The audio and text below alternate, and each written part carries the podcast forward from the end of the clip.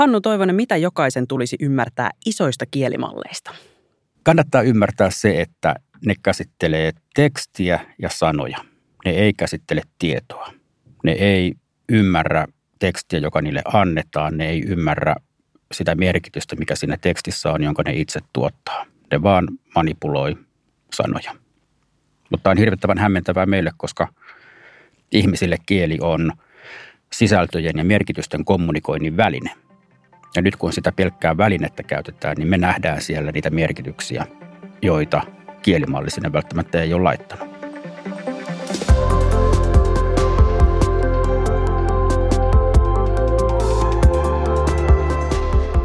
Kuuntelet Helsingin yliopiston Utelias mieli podcastia, joka puhuu tieteestä tunteella. Tässä podcastissa tutkijat saavat puhua niistä asioista, mitkä heidän mielestään ovat juuri nyt kiinnostavimpia ja tärkeimpiä. Vieraana on tänään tietojenkäsittelytieteen professori Hannu Toivonen Helsingin yliopistosta. Tervetuloa. Kiitos. Minä olen Hanna Hantula, tämän podcastin juontaja.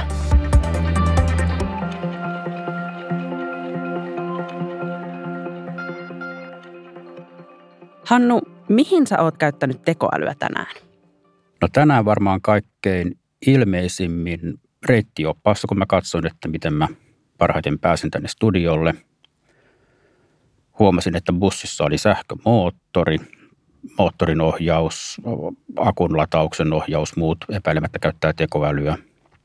Matkalla oli liikennevaloja ja niin edelleen ja niin edelleen. Mikä sai sut alun perin kiinnostumaan tekoälystä? Eikö jokainen ole kiinnostunut tekoälystä?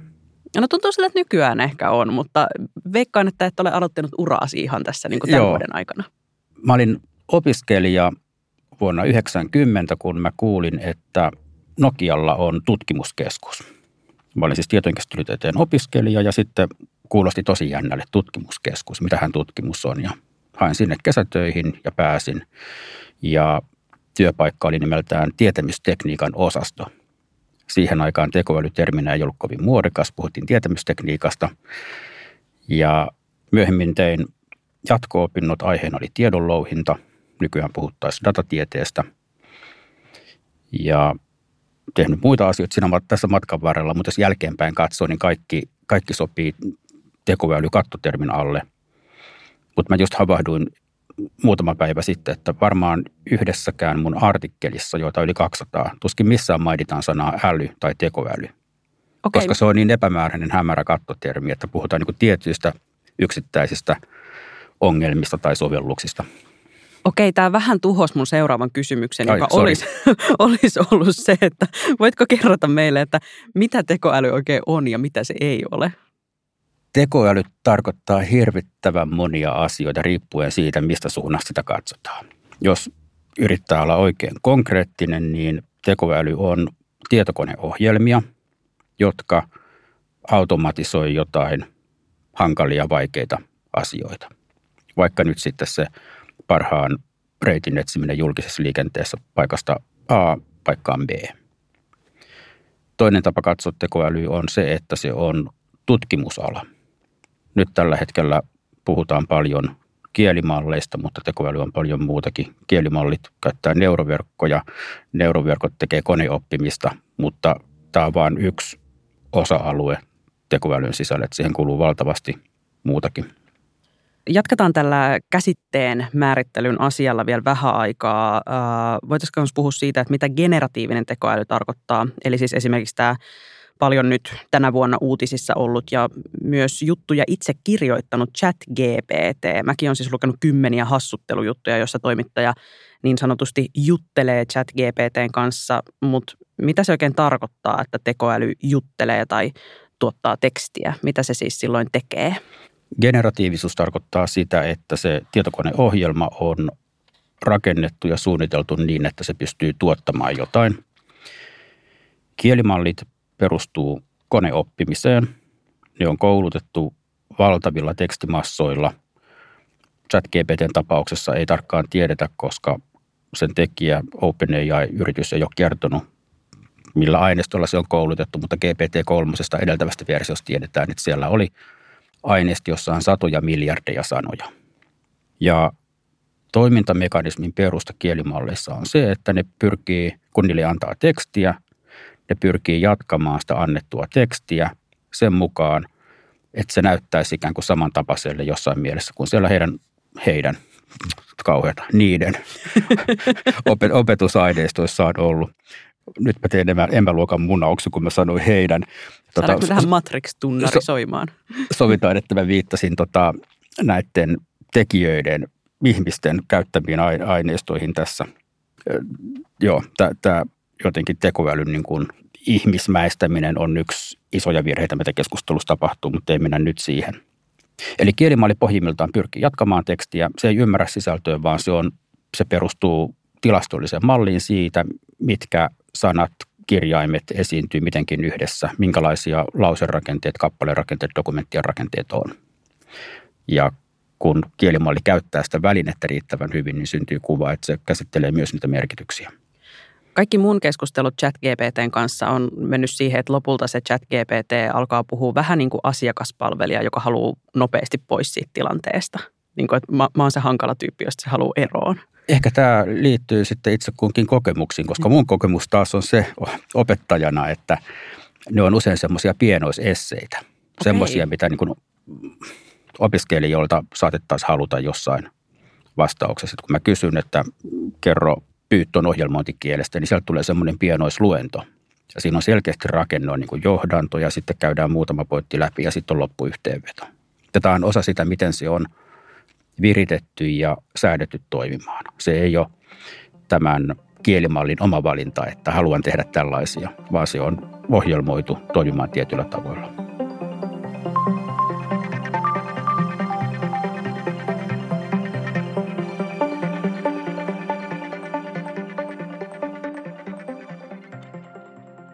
Tässä podcastissa tutkijat saavat puhua siitä, mikä heistä on oikeasti juuri nyt tärkeää. Tänään studiossa mun kanssa on tietojenkäsittelytieteen professori Hannu Toivonen ja me keskustellaan siitä, miten tekoäly on suorastaan loikannut meidän arkikäyttöön ja mitä tämä oikeastaan tarkoittaa. Tänään me puhutaan tosiaan siitä, mitä tekoälyn hyödyntäminen käytännössä tarkoittaa nyt, kun esimerkiksi ChatGPTn kautta tällaiset suurella kielimallilla varustetut generatiiviset tekoälysovellukset on ekaa kertaa monilla meistä opiskelussa tai työssä käytössä. Kolmisen vuotta sitten tässä samassa podcastissa tutkija Petri Myllymäki sanoi, että ihmisen korvaaminen tekoälyllä on vielä kaukana. Nyt kun ChatGPT raksuttaa muutamalla avainsanalla ihan niitä pätevän olosia mini-esseitä, tai vaikka työhakemuksia ja haastattelukysymyksiä, niin itseäni on tämä lausunto alkanut vähän epäilyttää. Vieläkö tämä Petrin lausunto on totta? Ollaanko me turvassa siltä, että tekoäly korvaisi meidät? Joo ja ei. Ehkä korvaa meidät kuulostaa siltä, että meidät voitaisiin korvata kokonaan ja siitä missään nimessä ei ole kyse. Mutta voidaan koko ajan korvata enemmän ja enemmän niitä tehtäviä, joita ihmiset tekee. Ja nyt kielimallien myötä on taas menty eteenpäin siinä, että tekoälyn avulla voidaan automatisoida tehtäviä, joissa aikaisemmin on tarvittu ihmisen älyä. Ei kaikkia tehtäviä, mutta joitain tehtäviä. Se automatisoitavien tehtävien paletti kasvaa ja laajenee koko ajan. Sun ala on tiede ja tutkimus, ja Nature-lehti julkaisi alkuvuodesta jutun siitä, millainen uhka ChatGPT on tieteen läpinäkyvyydelle. Millaisia ne uhat on ja miten tiedeyhteisö on lähtenyt niihin vastaamaan? Tieteessä läpinäkyvyys on yksi ihan niitä perusperiaatteita. Eli kun tehdään tutkimus, julkaistaan se, niin sen julkaisun tavoite on toki kertoa ne tulokset, mutta ennen kaikkea myös dokumentoida, selittää läpinäkyvästi, ymmärrettävästi, toistettavasti se, että miten se työ on tehty – ja nyt, jos käytetään kielimallia vaikka kirjoittamaan osa artikkelista tai tuottamaan jotain tietoa, näennäistä tietoa siihen tutkimukseen, niin siltä, sitä puuttuu niin kuin kaikki läpinäkyvyys siihen, että mistä se on peräisin. Vaikka kielimalli tulisi loistava idea, niin tieteessä se on huono, koska siitä puuttuu se läpinäkyvyys, mihin se, mihin se perustuu, mitä järkeilyä, mitä syitä siellä on taustalla. Miksi se on salaista? Miksi se, miksi se ei ole julkista tietoa, että millaisella aineistolla vaikka sitä chat GPT on koulutettu? No ainakin se on yksi kilpailutekijä. Kielimallien teko, hyvien kielimallien teko ei ole helppoa. Tiedetään, että monet muut yritykset käyttänyt valtavat summat rahaa kielimallien kehittämiseen, mutta ei ole pystynyt tuottamaan yhtä hyviä kuin OpenAI. Joten se ainakin, he suojelee tietoa siitä, mitä aineistoja he käyttää, miten he kouluttaa, mitä kielimalleja, mitä, mitä kaikkea säätöä, viritystä siellä tehdään, jotta muut ei pystyisi kopioimaan sitä. Onko sulla jotain veikkauksia, että mitä aineistoa se luultavasti on? Joo, GPT-3, eli se edeltävä versio, niin siitä he julkaisi vielä tiedon, että mitä he on käyttänyt. Siinä on, se löytyy Wikipediasta, sen voi sieltä katsoa, että mitä se aineisto sisältää, mutta siellä on valtavasti sisältöä internetistä, valikoitua, ei kaikkea, koska tota, kun kielimallit matkii, jos sinne annetaan roskaa. Voi ei. Niin, Sitähän internetissä tunnetusti ei ole. joo, tota, tästä jos tehdään nopea loikkaus suomen kieleen. Turun yliopistossahan on ansiokkaasti kehitetty äh, suomenkielistä kielimallia. Ja meillä on tutkimuskäyttöön kerätty muun muassa Suomi 24-foorumilta paljon materiaalia. Sehän on tietysti loistavaa, mutta se saattaa osin näkyä läpi siinä, että kun sillä kielimallilla generoi jotain, niin se saattaa sitten siirtyä siihen Suomi 24-moodiin, jolloin tulos ei välttämättä ole sitä, jota käyttäjä halusi. Ja voisin kuvitella, että saattaa olla aika hyökkäävä se sävy. Ja, muun muassa, joo. joo.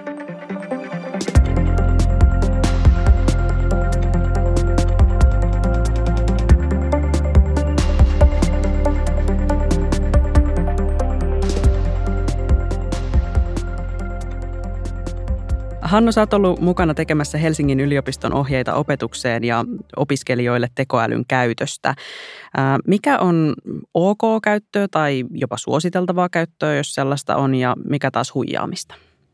Se, mikä on suositeltavaa käyttöä, niin riippuu siitä, että mitä on tarkoitus oppia. Jos on tarkoitus oppia englantia ja kirjoittamaan englanniksi, niin on erittäin huono idea käyttää siihen kielimallia.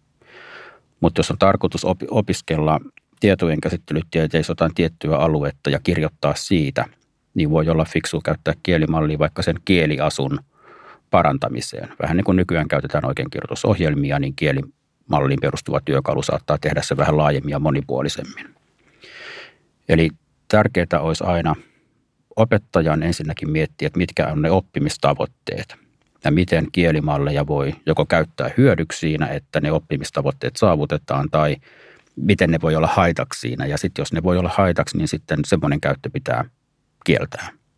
Ja vastaavasti opiskelijoille täytyy sitten olla selvää, että mitä heidän on tarkoitus oppia, jotta he voi itse myös sitten kriittisesti miettiä, että mihin ja millä tavalla heidän kannattaa käyttää kielimalleja ja miten ei. Mutta onko nämä ohjeet siis tehty sitä varten, että chat GPTtä ei käytettäisi vai sitä varten, että sitä käytettäisiin oikein? Sitä varten, että käytettäisiin oikein. Eli sen yleissävy on positiivinen. Siellä sallitaan tekoälyohjelmien kielimallien käyttö, ellei sitä sitten perustellusti opettaja erikseen kiellä. Tämä tuntuu jotenkin yllättävän tolkulliselta keskitien linjalta siihen nähden, että tekoälystä puhuessa yleensä aina joko hehkotetaan käsittämättömän upeita uusia mahdollisuuksia tai synkkiä pelottavia riskejä ja harvemmin puhutaan ihan arkisista esimerkkeistä. Onko näin aina, kun jotain uutta kehitetään vai onko tekoälyssä jotain, mikä saa niin kuin tällaisen polarisaation ihmisissä aikaa? Tekoäly saattaa olla erilainen. Kyllähän se kutkuttaa mieltä, koska se on jollakin tapaa myös ihmisyyden peili. Et mikä, mikä erottaa meidät koneista? Mitä enemmän uusia erilaisia asioita tekoälyn avulla voidaan tehdä, niin se ikään kuin saa meidät ehkä ajattelemaan myös sitten, että okei, mikä tekee ihmisestä ihmisen erotuksena koneeseen, jos, se nyt, jos kone pystyy käymään fiksun näköistä keskustelua esimerkiksi. Mutta tietysti myös sitten lehdistö myy juttujaan sille, että jutut otsikoidaan räväkästi ja kärjistetysti ja ne keskitien jutut ei, ei kerää lukijoita välttämättä. Niin, se valitettavasti menee. Näissä Helsingin yliopisto-ohjeissa lukee, että chat GPT voi käyttää ajattelun apuna. Mitä tämä oikein tarkoittaa? Miten tekoäly oikein voi tehdä meistä parempia ajattelijoita? Kielimallista ehkä ekana tulee mieleen se, että ne generoi tekstiä ja opiskelukäytössä eka ajatus voi olla se, että opiskelija tekee sillä tehtävänsä. mutta ne on hirvittävän joustavia. Niitä voi käyttää monennäköisiin tehtäviin, jotka voi pukea niin sanalliseen muotoon, jotka, jotka perustuu jotenkin tekstin tai sen opetusaineiston käsittelyyn. Eli esimerkkejä voisi olla vaikka aiheen ideointi. Mä aloitan just seminaarin pitoa mun opiskelijoille ja siellä he saa itse valita aiheen, mistä he kirjoittaa siinä seminaarissa. Niin hyvin voi käyttää tekoälysen ideointiin tai jos on joku aihe mielessä, niin sitten sen sisällä tai, tai vaikka pyytää kielimallilta ideoita että mitä eri näkökulmia mä voisin ottaa tässä huomioon. Ja nämä on silloin, mä ajattelen ja toivon, ne on ikään kuin polttoainetta sille omalle ajattelulle. Että sitten opiskelija voi miettiä, että okei, hei, toi aihehan mua kiinnostaa, toi näkökulma, eihän tuossa ole järkeä, että mä jätän sivuun, mutta ne on mielenkiintoisia. Ja sitten opiskelija voi lähteä äh, perehtymään niihin enemmän.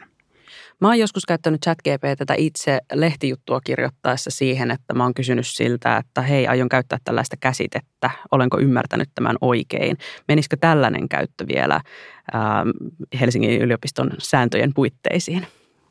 Tää, no tässä ollaan ehkä, sä, säännöt on väliä, että siis pitää tehdä tapauskohtaista tulkintaa, mutta tässä ollaan nyt sitten jo niin kuin hankalilla vesillä, että jos se käsite on sitä – keskeistä opiskeltavaa sisältöä ja kielimalli voi tehdä siinä virheitä, se voi vastata sulle väärin. Niin tota, opitko sä siitä jotain, että auttaako se sun oppimista vai ei? Se on ehkä se keskeinen kysymys. Mutta usein varmaan tätä rajavetoa on niin kuin vaikea vetää. Miten nämä kielimallit tai vaikka nyt tämä chat GPT, niin asettaa opiskelijoita eri viivalle, kun miettii sitä, että osa kuitenkin osaa varmaan paremmin käyttää näitä työkaluja hyväkseen ja on vaikkapa varaa ostella maksullisia ohjelmistoja. Miltä tämä näyttää yhdenvertaisuuden näkökulmasta? Hyvä kysymys. Se ei ole ihan ongelmatonta. Onneksi jotain versioita pystyy käyttämään maksutta chat GPTstäkin, mutta rahalla voi saada sieltä parempaa palvelua ja tämä on asia, mitä meidän täytyy varmaan myös jatkossa pohtia. Tietysti näihin liittyy sitten paljon muitakin kysymyksiä, kuten vaikka se, että nyt juuri tämä chat GPT on kaupallinen tuote, sen tarjoaa yksityinen yritys Yhdysvalloissa. Ei ihan tarkkaan tiedetä sen tietosuojan tasoa, että mitä sille tekstille tiedolle tapahtuu, mitä sinne syöttää. Ja koska ei niin hyvin tunneta sen järjestelmän toimintaa, ei myöskään tiedetä, että, että mitä se tuottaa käyttäjille.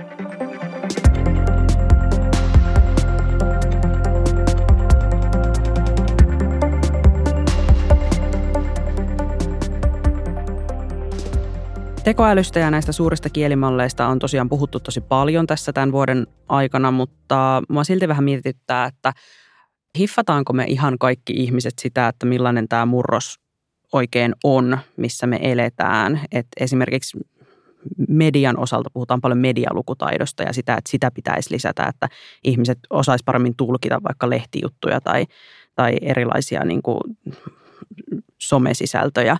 Mutta tarvitaanko me tällaista samanlaista ajattelua tekoälyn suhteen? Pitäisikö tekoälyn lukutaitoa ryhtyä jotenkin opettamaan ja kehittämään? Tarvitaan. Ja, ja tämä medialukutaito on hyvä, hyvä lähtökohta, koska se sisältää oikeastaan jo valtavasti niitä elementtejä. Mutta jos sinne ottaa mukaan sitten vielä jotenkin tekoälyn, lukuta, tekoälyn lukutaitoa, niin siinä missä medialukutaidossa, no se usein jaetaan ehkä kolmeen osaan, että on, on yksi se, että miten ollaan niin kuin median kuluttajina, niin nyt sitten miten me ollaan tekoälyn kohteina – miten me kriittisesti tarkastellaan tekoälyn avulla tuotettuja sisältöjä, miten me voidaan ehkä arvata tai aavistaa, että niitä on tuotettu tekoälyllä tai valittu tekoälyn avulla, mitä meille näytetään. Niin tämmöinen kriittinen niin kuin kuluttajana, kriittisyys kuluttajana, sitten toisaalta itse niin kuin aktiivisemmassa roolissa ymmärtää vähän, että miten itse voisi ja missä asioissa käyttää ehkä tekoälyä, osata tehdä asioita sen kanssa – mitä sä ajattelet se, että meillä on näitä mahdollisuuksia, niin parantaako se myös meidän mahdollisuuksia ymmärtää sitä, että milloin me ollaan vaikkapa tekemisissä tekoälyn kanssa, milloin me ollaan tekemisissä vaikka niin kuin generoidun kuvan kanssa? No ei, kyllähän se suoraan sanoen vaikeammaksi tulee, koska kun se generointi on kehittynyt, niin on vaikeampi päältäpäin erottaa, että milloin joku asia on automaattisesti generoitu ja milloin ei. Miten tätä sitten voi harjoitella? No yksi on varmaan se, että itse kokeilee ja, ja testailee näitä, että ymmärtää vähän, miten ne toimii, miltä, miltä ne tuotokset näyttää. Ja sitten ymmärtää ehkä myös näitä niin kuin maailman markkinoiden mekanismeja, että ymmärtää ihmisten tai tahojen intressejä käyttää automaattisesti tuotettua sisältöä esimerkiksi, generoida sitä. Mitä olla, sä tarkoitat intresseillä? Se voi olla esimerkiksi tahallinen tarkoitus johtaa harhaan, generoida materiaalia, joka toistaa jotain haluttua näkemystä jostain asiasta. Voi olla myös, että tarkoitus ei ole välttämättä johtaa harhaan, mutta netissä on jo ennen kielimalleja ollut hirvittävä määrä sivustoja, joille on generoitu sisältöä vaikka konekäännöksellä. Ja näiden sivujen tarkoitus ei ole huijata ketään uskomaan sisältöä, vaan ainoastaan houkutella kävijöitä hakukoneiden kautta sinne. Eli he näyttää mainoksia niillä sivuilla, ja sillä ei ole väliä, lukeeko ihminen sisällöstä sanaakaan, kunhan se tulee sinne sivulle ja näkee mainoksen, niin silloin tämän sivuston omistaja saa sitä mainoksesta tuloja itselleen. Mulla siis just loksahti nyt palasia päässä kohdalleen siinä, että minkä takia viime aikoina tosi usein, kun mä oon etsinyt tietoa jostain vähän enemmän niche-aiheesta internetistä, niin yhtäkkiä päätyy semmoiselle niin vähän huonolla suomen kielellä kirjoitetulle sivulle, jossa on liuta epäilyttäviä mainoksia, jotka ei millään tavalla näytä siltä, että se olisi ihmistä varten tehty. Joo, juuri näin. Kiinnostavaa. Joo. Tekoälylukutaitoni siis kehittyi juuri tämän keskustelun Joo. aikana. Hakukoneethan on, on vaihtelevalla menestyksellä pystynyt tunnistamaan näitä. Että Googlen hakukone on ollut hyvä siinä mielessä, että sen kautta on suhteellisen harvoin eksynyt näille roskasivuille. Mutta sitten jotkut muut hakukoneet, jotka ei yhtä hyvin ole pystynyt erottelemaan sitä, niin siellä saattaa olla tuloksissa paljon enemmän tätä roskaa. Ja nyt sitten jää nähtäväksi, että miten tämä kielimallien helpottama tekstin generointi, kuinka hyvin hakukoneet pystyy erottelemaan sitä automaattisesti generoituu sisältöä siitä, mikä on jotenkin mielekästä. Mutta tämä kysymyshän tulee paljon monimutkaisemmaksi vielä, koska tämmöinen binäärinen kaksijakoinen luokittelu generoituun tai ei generoituun sisältöön niin on, on aika usein myös epärelevantti. Et kielimalleja ja muita tekoälytyökaluja voidaan käyttää eri vaiheissa eri tavoin sen sisällön tuottamiseen. Ja sitten ei enää voi sanoa lopputuloksesta, onko se ihmisen vai koneen tekemä, vaan siinä on kummallakin ollut sitten eri rooleja – Puhutaan vielä vähän luovuudesta. Sun oma tutkimus on jo pitkään keskittynyt tietokoneen luovuuteen. Millainen on luova tietokoneohjelma? Se on ehkä paradoksaalista, että tietokoneohjelma voisi olla luova, koska se noudattaa vaan sille annettua ohjelmaa. Mutta jos luovuuden semmoinen tavallinen määritelmä on se, että se on kyky tuottaa jotain uutta ja tarkoitukseen sopivaa, niin silloin ei mitenkään tämä määritelmä puutu siihen, että kuka tai mikä se luoja on ja, ja miten se sen luomistyön tekee. Eli jos tietokoneohjelma pystyy tuottamaan johonkin tehtävään uusia ja hyviä tarkoituksenmukaisia ratkaisuja, niin silloin se on tämän määritelmän mukaan luova. Ja nyt sitten ne tavallaan mekanismit, joilla sitä luovuutta voidaan rakentaa, niin niitä on tietysti hirvittävä määrä, että ei ole olemassa mitään yhtä luovuuden kaavaa sen enempää kuin on olemassa yhtä älykkyyden kaavaakaan, jolla tekoäly voitaisiin toteuttaa. Mutta siellä voi käyttää nimenomaan tietokoneiden vahvuuksia, isojen datamassojen käsittely, nopea tiedonhaku, asioiden yhdistäminen, tietynlainen arviointi, mitta, mittaaminen. Et jos ihminenkin, ihmisenkin luovuus on usein sitä, että muokataan jotain jo olemassa olevaa tunnettua tai yhdistetään pari asiaa – Sanoisitko sä, että chat GPT on luova? Lyhyt vastaus on kyllä, mutta pitkä vastaus on se, että luovuuskaan ei ole ominaisuus, joka jollain joko on tai, tai ei ole, vaan sitten voidaan keskustella siitä, että missä tehtävissä, missä asioissa, missä määrin se on luova. Mutta se on luova siinä mielessä, että se pystyy tuottamaan tekstiä, jota sen opetusaineistossa ei ole ollut ja joka joka sopii siihen kyseiseen tarpeeseen. Mua kiinnostaa vielä tekoälyn tulevaisuus. Et niin, ehkä, ehkä, no voi että. Toivottavasti mitä, kiinnostaa mit, se siinä mitä, mielessä. Mitä, että... mitä, sä, mitä sä arvelet, että missä me ollaan vuoden tai viiden vuoden kuluttua? Onko tämä kysymys mulle Se on sulle, joo. ah, Okei, okay. tota, odottamaton käänne tähän keskusteluun. Missä me ollaan, mitä sä sanoit, viiden vuoden kuluttua, kymmenen Niin, vuoden, vuoden tai viiden vuoden. Uh. En mä tiedä, musta tuntuu, että mulle tuli aika puskista ihan vaan tämä, että yhtäkkiä niin kuin voi käydä suht koherentteja keskusteluja muidenkin kuin semmoisten asiakaspalveluchattien kanssa internetissä. Mutta en mä ymmärrä tekoälystä mitään.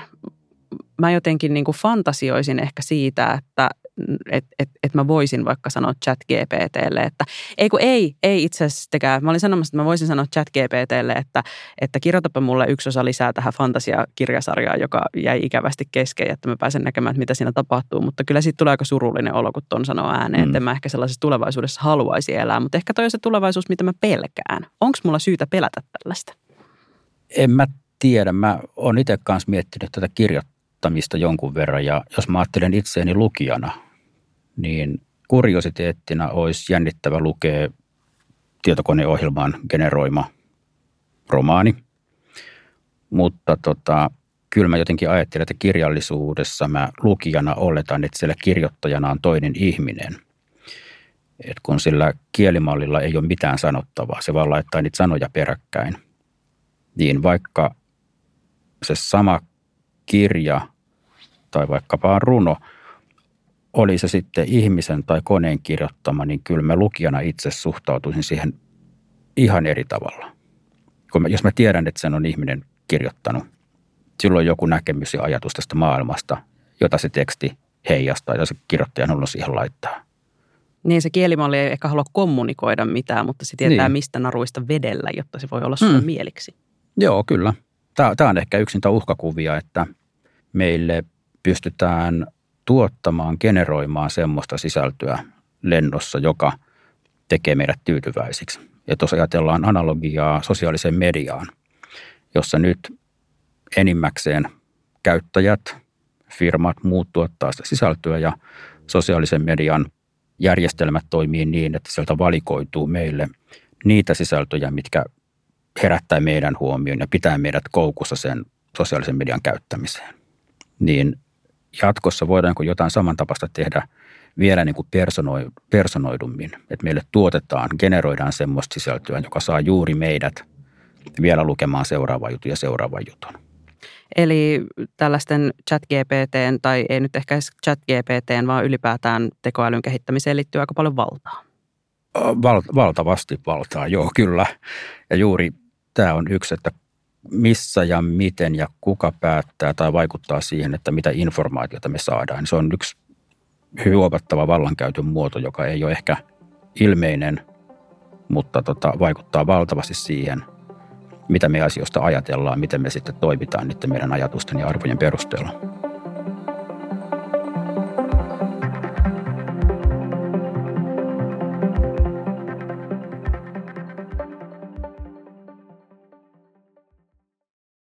Keneen elävän tai kuolleen tutkijan kanssa menisit drinkeille, minne menisitte ja mitä joisitte? Mä menisin iltapäivät teelle Ada Lovelacein kanssa. Hänet tunnetaan ensimmäisenä ohjelmoijana. Sattuu olemaan myös runoilija Lordi Byronin tytär, mutta ei sen vuoksi. Ada Lovelace oli matemaatikko, työskenteli Charles Babbage-nimisen matemaatikon kanssa. Nyt ollaan siis 1800-luvun alkupuolella ja Englannissa. Babbage kehitti tämmöistä mekaanista tietokonetta. Kaikkien aikojen ensimmäinen tietokone. Valitettavasti se ei koskaan valmistunut. Sen ajan tekniikalla se oli mahdoton tehdä, mutta Babbage käytti siihen vuosikymmeniä. Ja Ada Lovelacein suuri ansio oli se, että hän ymmärsi sen koneen ja näki sen potentiaalin siinä, että sitä se tehtiin la, laskukoneeksi oikeastaan, mutta Ada Lovelace ymmärsi, että sitä voi käyttää yleiskäyttöisenä tietokoneena. Ja suunnitteli, kirjoitti sille tietokoneohjelmia, joita ei valitettavasti koskaan voitu ajaa, kun se tietokone ei valmistunut. Mutta siis huikea visionääri silloin 1800-luvun alkupuolella. Mikä tekoälyyn liittyvä teos jokaisen olisi tärkeää lukea, katsoa tai kuunnella? Saa olla ihan mitä vaan kulttuuria. No nyt mä vedän kotiin päin. Se on tietysti mun uusi kirja, mitä tekoäly on, sata kysymystä ja vastausta. Ja mä oon pyrkinyt kirjoittamaan sen mahdollisimman helppolukuiseksi. Se voi avata mistä kohti vaan. Ei tarvi lukea alusta loppuun, voi selailla lyhyitä tekstejä ja mahdollisimman helppotajuisia. Jos voisit tehdä yhden pakollisen kurssin, mikä jokaisen ihmisen olisi käytävä, niin mikä se oikein olisi? Mua itseäni on alkanut kiinnostaa enemmän ja enemmän yhteiskunnalliset asiat. Nyt muun muassa tämän tekoälyn vuoksi, että mä itse ehkä etsisin niitä kursseja, niitä varmasti löytyy. Mutta ehkä se yksi, yksi kurssi, joo, joka jokaisen pitäisi käydä, niin se olisi tämmöinen katsaus yli tieteen alojen. Siitä tulisi aika tiivis kurssi, mutta joka tieteen alasta hyvin napakka esitys siitä, että mikä on sen tieteen alan ydin, mitä, mitä siinä tarkastellaan ja miten. Se olisi mullekin ihan huikeaa niin ymmärtää paremmin kaikkia muita tieteenaloja, niiden kysymyksiä ja tavoitteita. Hannu Toivonen, kiitos kun olit mukana Utelias Mieli podcastissa. Paljon kiitoksia.